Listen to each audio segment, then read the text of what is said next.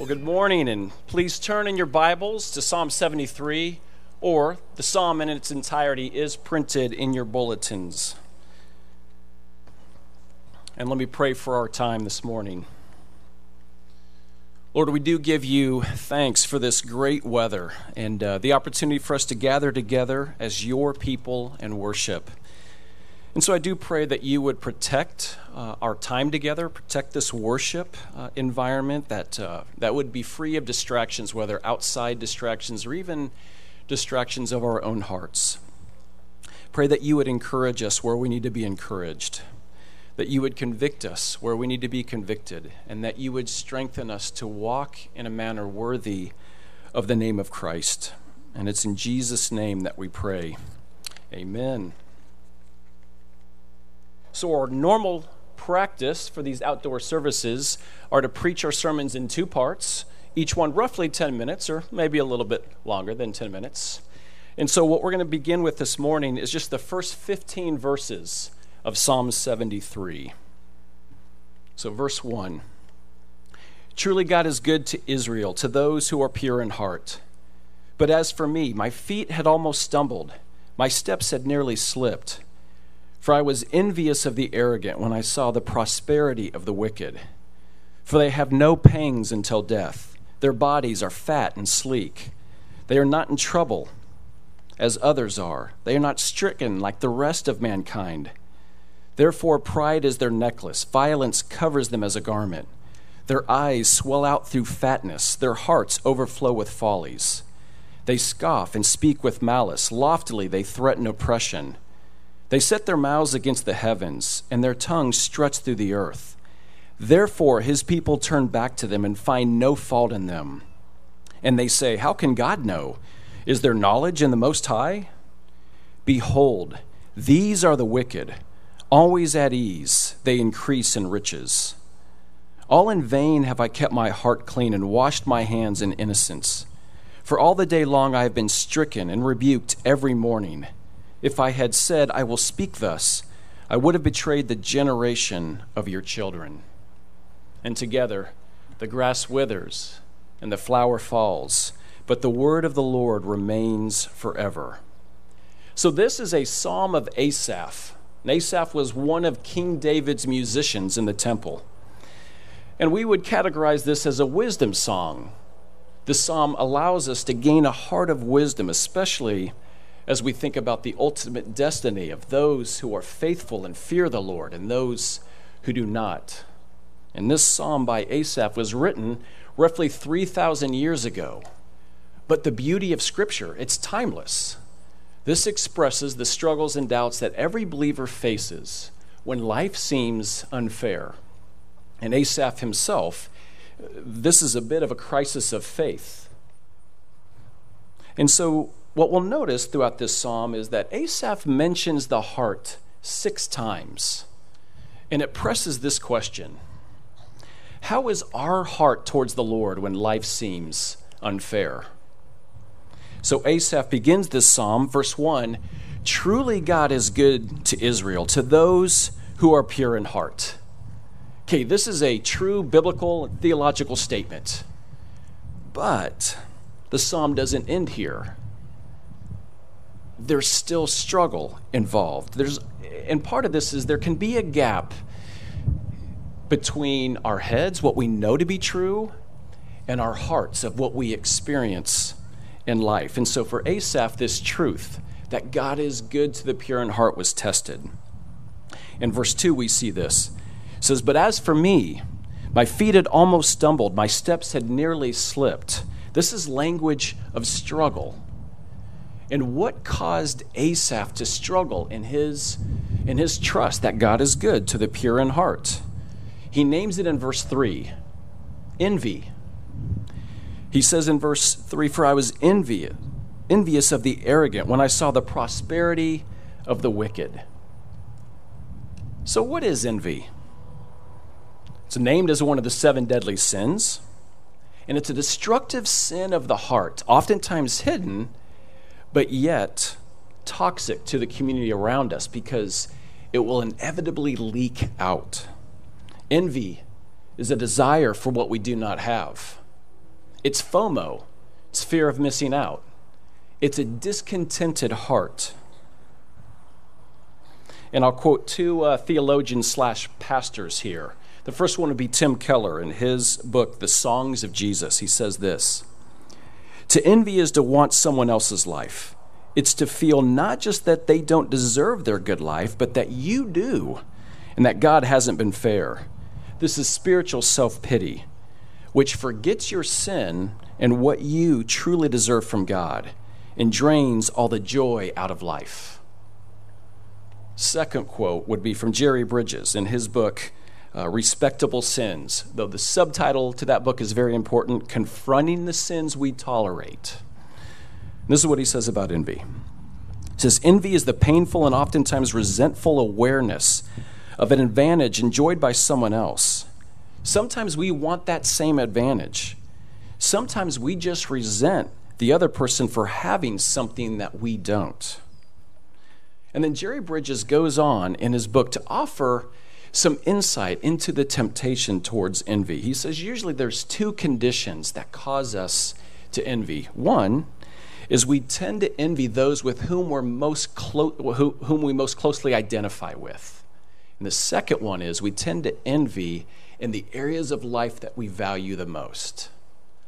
So, for me, I'm not going to envy the world champion of like curling or cornhole because I just don't care about those sports. Nor am I going to envy like sophisticated chefs on TV because outside of making pancakes, I just cooking is not my passion.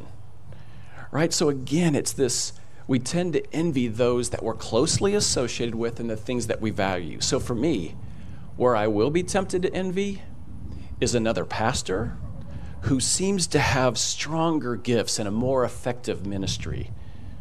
Right? And that's true of all of our lives of the areas that we uh, that we, we truly delight in. So, how does this envy play out in Asaph's life and his heart? Well, we see in verse 4 through 12, he looks around the world and he sees that those who are wicked, meaning those who are hostile to God, they seem to be doing great, having a great life while he is struggling, and it just doesn't seem fair. The stuff that Asaph envies is the same stuff that we envy, though we do have to do a bit of translation work because um, the slang of the Hebrew in Psalm 73 is a little different from our slang. For instance, and I'll use some generic names, I'll just use Jack and Jill. For instance, we typically don't hear anyone say, according to verse 4, ah, Jill, she just never has any pangs, and her body is so fat and sleek. Right? That's not what we hear, but we translate as never, pangs would be struggles. Fat and sleek would mean healthy and strong. In other words, Jill just never has any troubles and always looks good, and that's not fair. Or the next one would be, according to verse 7, we'll never say something like, Hey, Jack, you know what your problem is? Your eyes swell out through fatness right? That's not going to be our statement, but rather, the NIV would translate it this way From their callous hearts comes iniquity, the evil conceits of their minds know no limit. So Jack is just a prosperous, cold hearted schemer, and that's not fair. So then, if we were to take verses 4 through 12, Asaph's looking around, he sees everybody seems to be living the good life. They seem to have no struggles until death. They're healthy and strong. They have no burdens. They're prideful and violent. They even mock God. And we see this from verses 11 uh, when, when they say, How can God know? And is there knowledge in the Most High? They're mocking God. And if that's not bad enough, according to verse 10, they're also popular. In verse 12, Asaph sums it up this way He says, Behold, these are the wicked always at ease, and they increase in riches. In other words, they've got it made, and it's just not fair. So, how does this sin of envy play out in our, in our own hearts and lives? Again, when life doesn't seem fair, and we think we deserve better, and oftentimes that means better than others, this can take on a lot of forms especially in our human experience, we can really struggle to be content. We want better health, better looks, better personalities, better clothes, better cars, better homes and gardens. See what I did there? Um, we want better jobs. We want better recognition. We want better retirement. We want better friends, and the list goes on and on. And it's a hard, it's especially hard when we're struggling and we see those who seem to disregard God doing so much better than we are. So, why is envy so destructive? Why is it so toxic to our soul and our community? It's because the sin of envy affects the heart both vertically and horizontally. So, vertically, when life seems unfair, we're tempted to doubt God and be suspicious. God, do you care? Are you in control? Are you there? Can I trust you?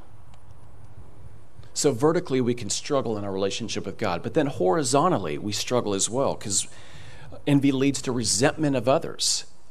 We want what they have, and we resent them for having it. Now, I'll share an illustration that uh, along these lines. And so, um, some of you may remember this if you have a good, really good memory. I preached on Psalm 73 15 years ago here, but I've reworked it quite a bit. But the same illustration I think still applies. So, it was 2004, just finishing Covenant Seminary, got hired by Grace. 2004, Tiffany and I take our trip uh, to uh, Lawrence to look for a house. So we get here all day Saturday, we go house hunting. But the very first house we saw, we loved. But then we thought, okay, it's probably foolish to lay a contract down right now. We got to look at the rest of these houses. So we did all day long. But at the end of the day, we're like, nope, that first one, that's the house. Thought about laying a contract down there, but we thought, no, let's, let's take some extra time to pray about it. That, that's the godly thing to do, right? So we prayed about it, slept on it, woke up the next morning, excited to lay a contract on the house. Uh, go to our realtor. He says, uh, house is gone. Couple from California flew in last night. Within, ten, within two hours, they put a contract on that house. And I'll tell you right then, two things happened. One, I hated everyone from California. And the second thing is I became very discouraged with God. And I, just recounting this, we thought, wait, so we were crunching, crunching the numbers to make sure we were good financial stewards, right? And we were looking for a house that had a great layout for Christian hospitality, right? And we were, we were praying and praying about this. Whereas um, while we're doing all that, the wicked, to use Asaph's language, come and literally rip the carpet out from underneath us, right? So on the way back home to St. Louis, we did not find a house in that time, and so that four-hour drive back was miserable, and I was stewing. And finally, I looked at Tiffany. I'm like, "Why am I? Why am I so upset? It's just a house." But for me, I realized then it wasn't just a house; it was a question. God, why did you allow this to happen? Can we can we trust you with this? Yeah, I, I realized it was a bit of a uh, I was being a bit of a baby, but it was real. And if I can use this language, we'll get to later on, verse 21. It's because my soul was embittered and I was pricked in heart. Again, envy is dangerous because vertically it causes us to doubt God's goodness. Is He there for me? Will He provide? Am I going to get what I deserve? Dangerous question. But also envy horizontally can cause us to resent others. But where envy can lead us to is a dangerous question, and it's is it worth it to follow the Lord when I don't seem to be living the good life and others are who disregard God? Is it even worth it? And this is where Asaph lands in verse 13. He says, All in vain have I kept my heart clean and washed my hands in innocence. So Asaph is wrestling with the question is it worth it to follow the Lord wholeheartedly while I'm struggling? And those who disregard God seem to prosper. Earlier in verse 5, he mentioned that the wicked are not stricken, meaning afflicted. Whereas now in verse 14, he's saying he is stricken and rebuked every morning. And he goes on, say in verse 15, that he, he keeps his mouth shut so that he doesn't undermine other people's faith, but, but he's struggling. And can you relate to this struggle? Wondering if following God wholeheartedly is worth it. I believe sometimes we put conditions on God that we may not even be aware of. Yes, God, I will follow you wholeheartedly as long as me and the ones that I love that we don't suffer too much. As long as I can remain uh, can uh, retain some control of my life, not all of it, just 51%. As long as it makes me happy and I feel blessed according to my standards. This is as long as Christianity. I'll follow you wholeheartedly as long as I feel blessed, I feel happy.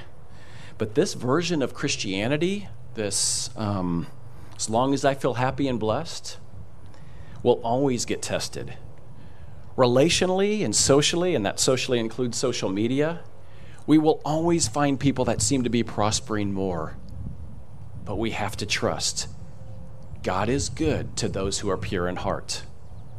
In work, we may not prosper according to the ones who maybe play by, play by the rules of the world. But we have to trust godly integrity. We have to entrust that God is good to those who are pure in heart. In our parenting, at times we can look around and wonder why are my kids not prospering like others, especially those from households that disregard God. And we have to remind ourselves and we have to remind our kids God is good to those who are pure in heart. Envy can be so subtle, but so toxic. So at this time, I want to invite the musicians back up, and I, I want us to take a few seconds, and maybe our musicians can strum on the guitar a little bit while we, while we reflect on this. Where in our hearts do we see the sins of envy rise up? And just to think about that but then as we start singing together to change our focus on this, the answer for our envy is in the very good and faithful character of God that we will sing about. So let's reflect.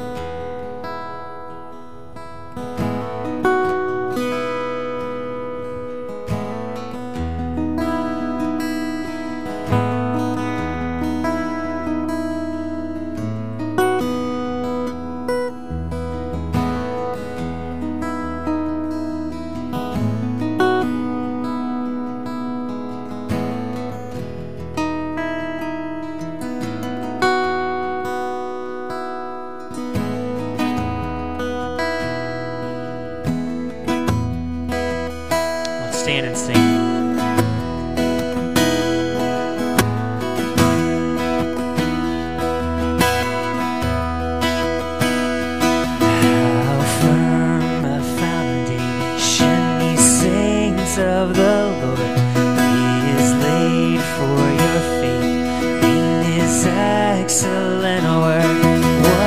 I'll strengthen.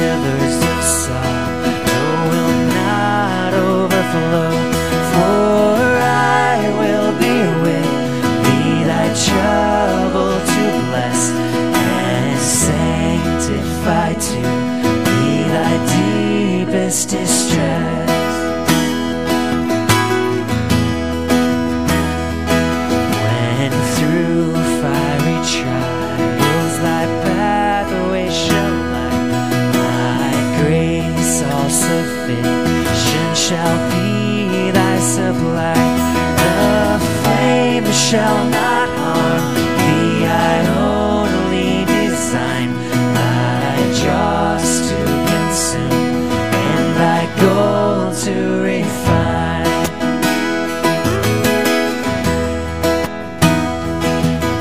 The soul that on Jesus had leaned for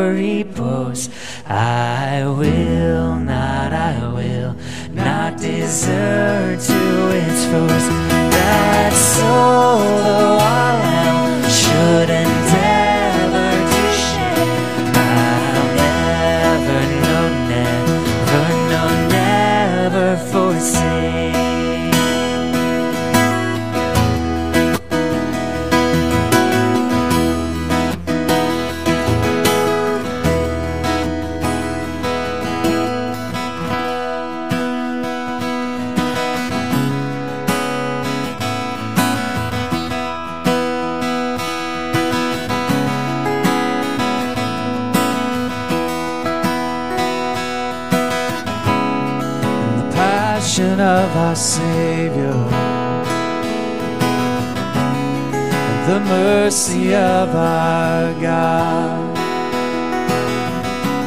and the cross that leaves no question of the measure of His love. Our chains are gone and our debt is paid. The cross has overthrown the grave for Jesus' blood that sets us free means death to death and life for me. the innocent judge guilty, while the guilty one walked free. Death would be his portion, and our portion liberty. And our chains are gone, our debt is paid. The cross has overthrown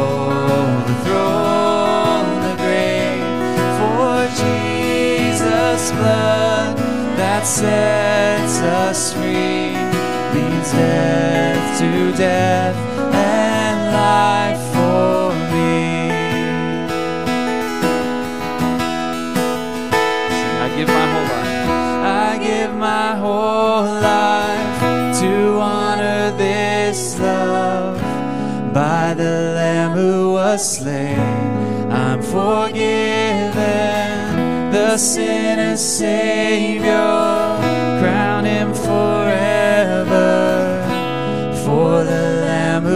Slain.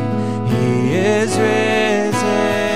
I give my whole life to honor this love by the Lamb who was slain. I'm forgiven, the sinner's Savior.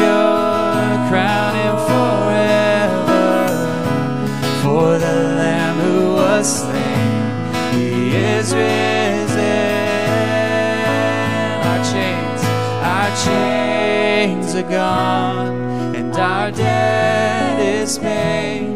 The cross has overthrown the grave for Jesus' blood that sets us free means death to death and life for me.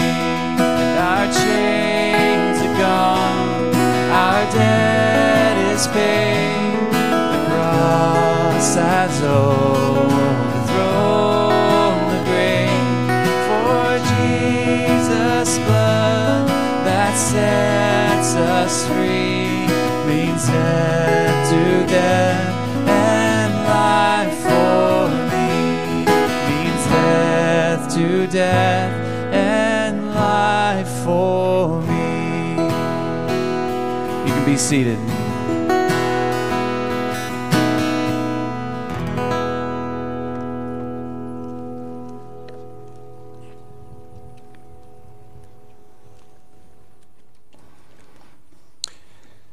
So now, as we come to the turning point of this psalm, the question that Asaph was answering is it worth it to follow the, whole, the, the Lord wholeheartedly when I seem to be struggling and others seem to be doing great and living the good life? That question is answered. And we see this in verses 16 through 28. Verse 16. But when I thought how to understand this, it seemed to me a wearisome task until I went into the sanctuary of God. Then I discerned their end. Truly, you set them in slippery places, you make them fall to ruin. How they are destroyed in a moment, swept away utterly by terrors. Like a dream when one awakes, O Lord, when you rouse yourself, you despise them as phantoms. When my soul was embittered, when I was pricked in heart, I was brutish and ignorant. I was like a beast towards you. Nevertheless, I am continually with you. You hold my right hand. You guide me with your counsel, and afterward you will receive me to glory. Whom have I in heaven but you? And there is nothing on earth that I desire besides you. My flesh and my heart may fail, but God is the strength of my heart and my portion forever. For behold, those who are far from you shall perish. You put an end to everyone who is unfaithful to you. But for me it is good to be near God.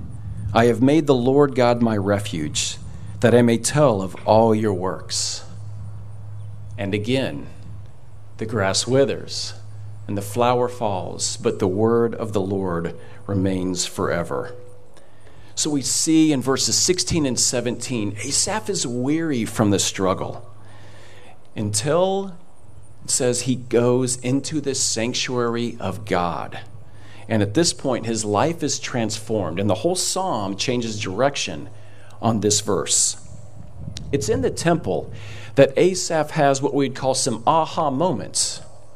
Think about the new heavens and new earth when Jesus returns and we're in glory to be full of aha moments when we're, oh, now I see. This is some of what Asaph experiences in the temple. And we're not exactly sure, he doesn't say what happened in the, in the temple, whether it was a time of corporate worship, the reading of scripture. Could be that Asaph was looking around at the sacrificial system and recognized the seriousness of sin and judgment could have been a time of personal reflection, we're not sure. But what we do know is Asaph has a paradigm shift. And so, what I want to do is just lay out what I see as some aha moments for Asaph, because he has become convinced now, verse 1 truly God is good to Israel, to those who are pure in hearts. But as I lay out these aha moments, I have one question that I want us to keep in our minds, and it's this why do we need this psalm? It's always a great question to ask the Psalms when we're reading them. God has given them to all of us, to His people together. We need this. Why do we need this psalm? What truths of this psalm, what paradigm shifts need to be reinforced in our own lives from Psalm 73? And we'll look at this through Asaph's eyes. So, aha moment number one this is in verses 18 through 20, is Asaph's perspective on the wicked with respect to their ultimate destiny. If you recall in verse 2, who was stumbling? It was Asaph, who said, My feet had almost stumbled, my steps nearly slipped. But now in verse 18, he writes, Truly you set them, meaning the ungodly, you set them in slippery places, you make them fall to ruin And verses 19 and 20 reinforces this because in their hard-heartedness scriptures say they are they will be destroyed in a moment swept away utterly by terrors. This is an expression of death and separation from god what the bible would refer to as hell. And note the contrast between the first half and the second half of this psalm whereas in verse 12 asaph says behold these are the wicked, always at ease, and they increase in riches. But now look at verse 27 For behold, those who are far from you shall perish. You put an end to everyone who was unfaithful to you. So maybe it's good for us to pause here and just ask this question. So, why does God allow those who are not devoted to Him to prosper? Why, according to Matthew 5 45, does God make his sun to rise on the evil and on the good, and sends rain on the just and the unjust? Morally, it doesn't seem fair that God would be gracious to those who reject him. And this is a complicated question, but I just want to offer a piece of it from Romans 2 4 and 5. That Paul says this Or do you presume on the riches of God's kindness and forbearance and patience, not knowing that God's kindness is meant to lead you to repentance? But because of your hard and impenitent heart, you are storing up wrath for yourself on the day of wrath when God's righteous judgment will be revealed. God's goodness is intended to give the unbeliever an opportunity to repent, to see God as the true giver of all good gifts. And in that, to turn, to trust Christ and Christ alone as their hope. But the reality is, if they maintain a hard and impenitent heart, they are storing up wrath for the day of judgment. Proverbs 23:17 says this, "Let not your heart envy sinners, but continue in the fear of the Lord all the day." The truth is there's many around us who have not embraced Christ as their Lord, and they seem to be having a great life. These are our family members, friends, coworkers, neighbors, you name it. But the scriptures are clear. We are not to envy them. We are to pray for them. And we are to trust Verse 1 God is good to his people, to those who are pure in heart.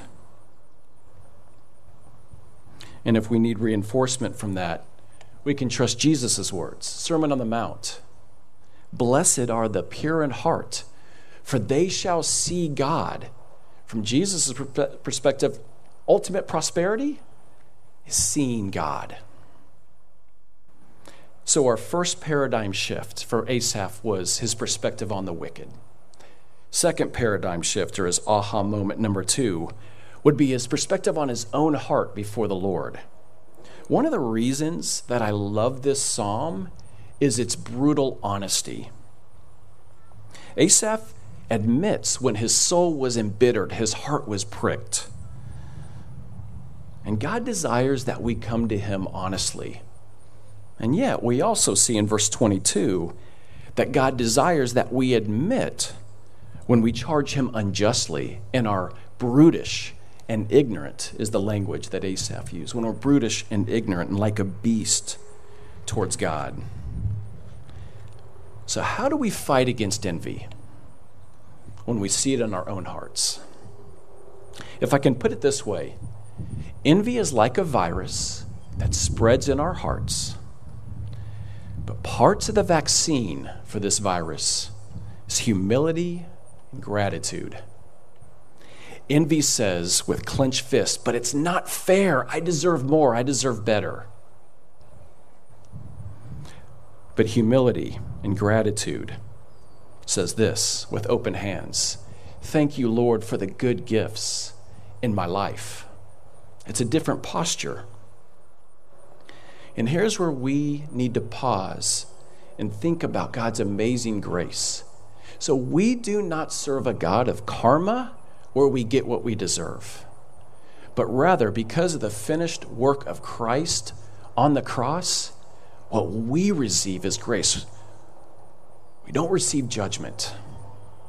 And we serve a God who allows us to humble ourselves when we've been brutish and ignorant before Him. And we serve a God who can deal with us in our sin and our grumbling and turn our hearts towards gratitude.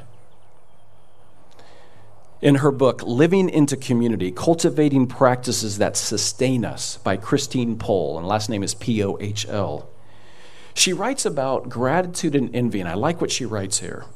She says, We can be envious of another person's relationships, spiritual giftedness, blessings, reputation, possessions, successes, just about anything.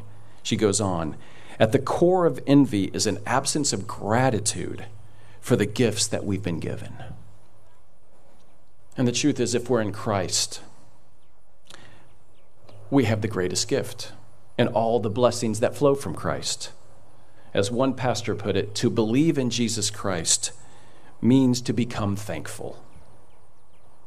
Christine Pohl, in her book, goes on to tell this story, I thought is a great story, of a church worker who spent a couple of years working with refugees in Latin America and discovered how these refugee camps were set up. When the refugees would begin to set up a camp, they, they established three committees. One was the Committee of Education, they, to further educate their kids. The second one was the Committee of Construction, to set up a sustainable camp. But the third one is interesting the Committee of Joy, because they needed joy.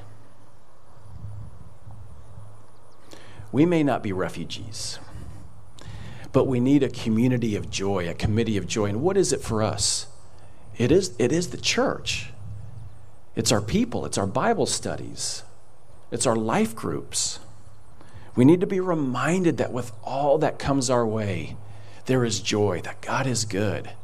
We've got to remind ourselves of these things, that all of our longings will be satisfied in God and God alone.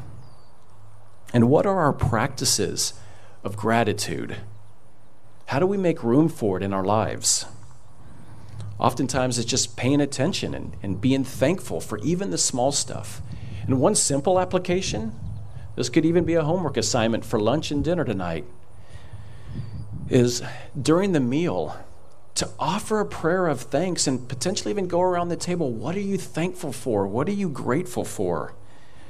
Dietrich Bonhoeffer, in his book Life Together, writes this Every mealtime fills Christians with gratitude for the living, present Lord and God, Jesus Christ.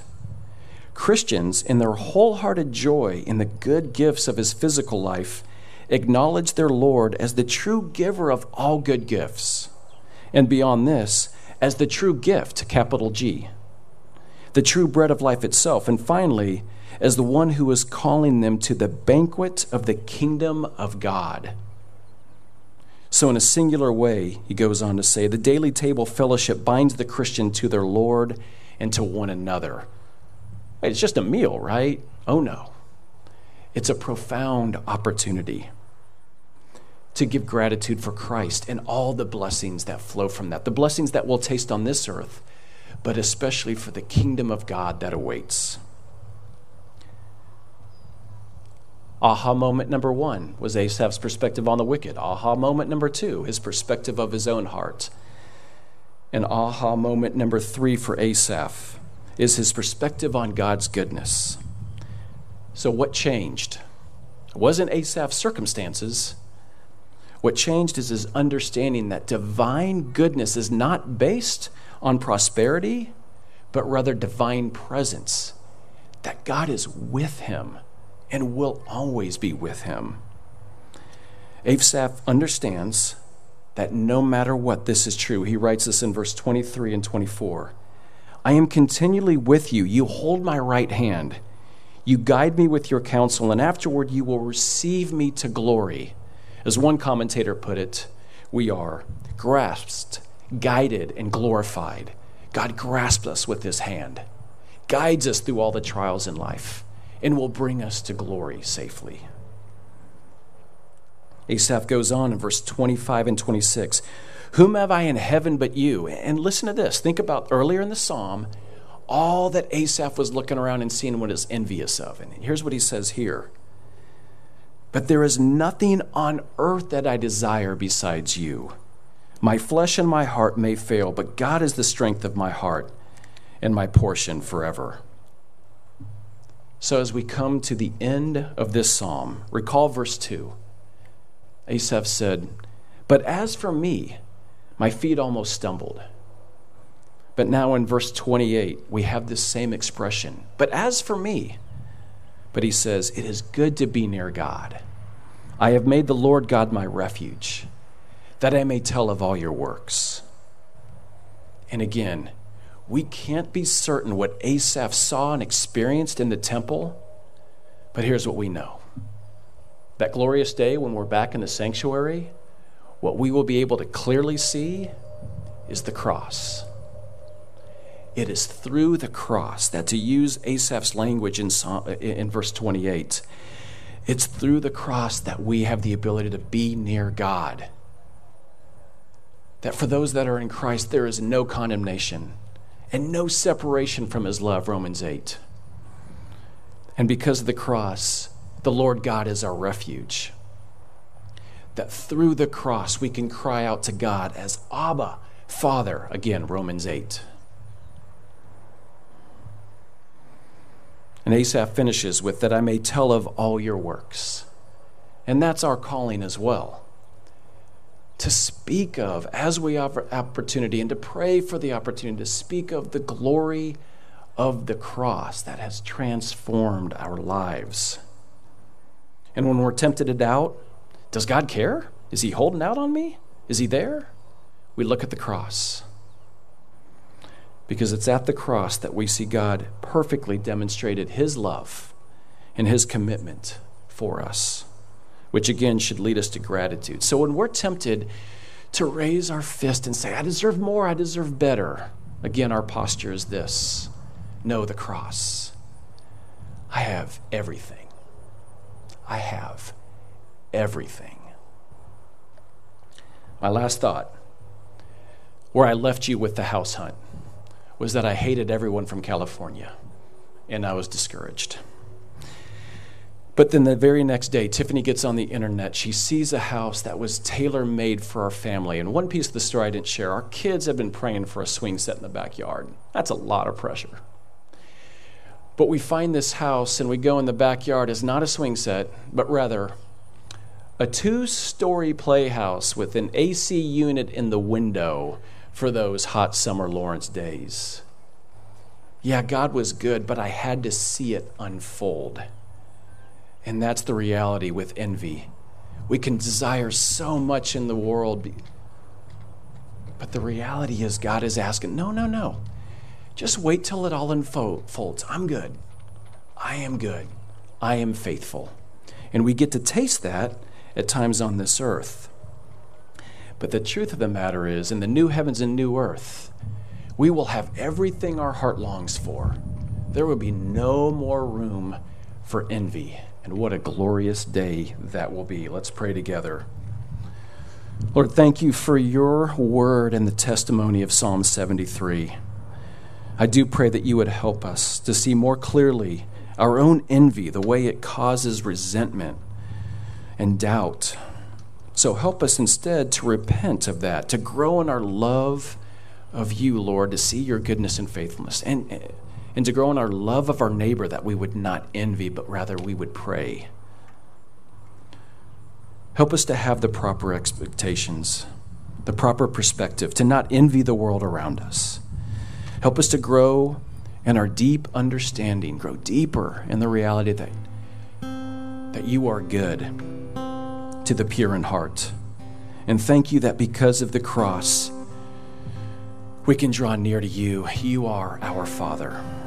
Thank you that because of the cross, you are our refuge. Thank you that we are grasped by your right hand, we are guided, and we will be glorified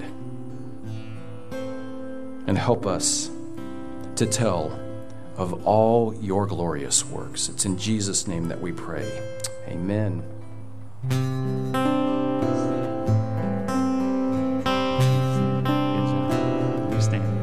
Yes, please stand and let's sing together.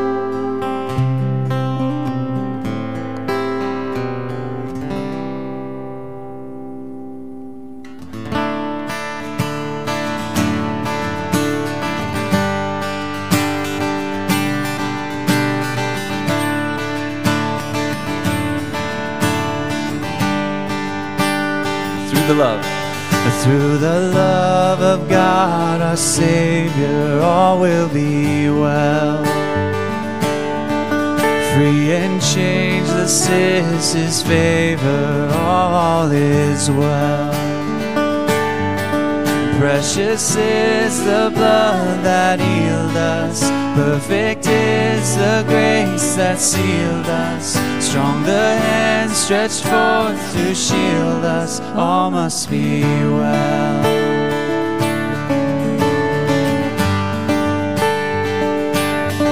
And though we pass through tribulation, all will be well.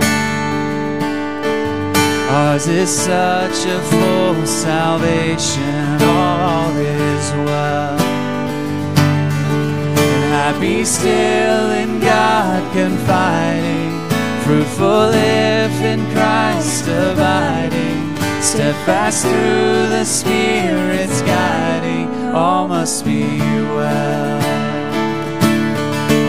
We expect a bright tomorrow, all will be well. If faith can sing through days of sorrow, all is well.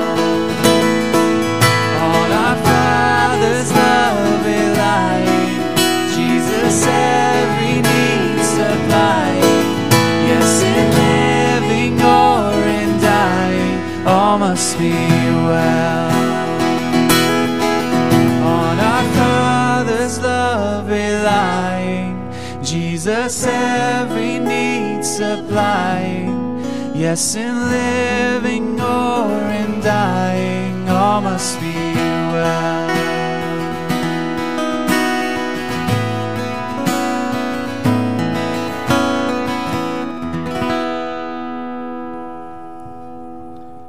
If you desire prayer with elders right after this service, to my right, your left, we'll have some elders gathered. We'd love to have uh, you come and pray with them for any needs that you might have.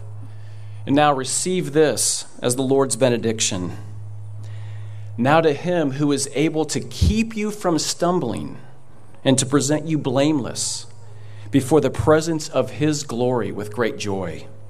To the only God, our Savior, Jesus Christ, our Lord, be glory, majesty, dominion, and authority before all time and now and forever.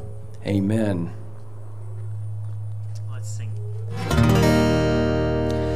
Praise God from whom all blessings flow.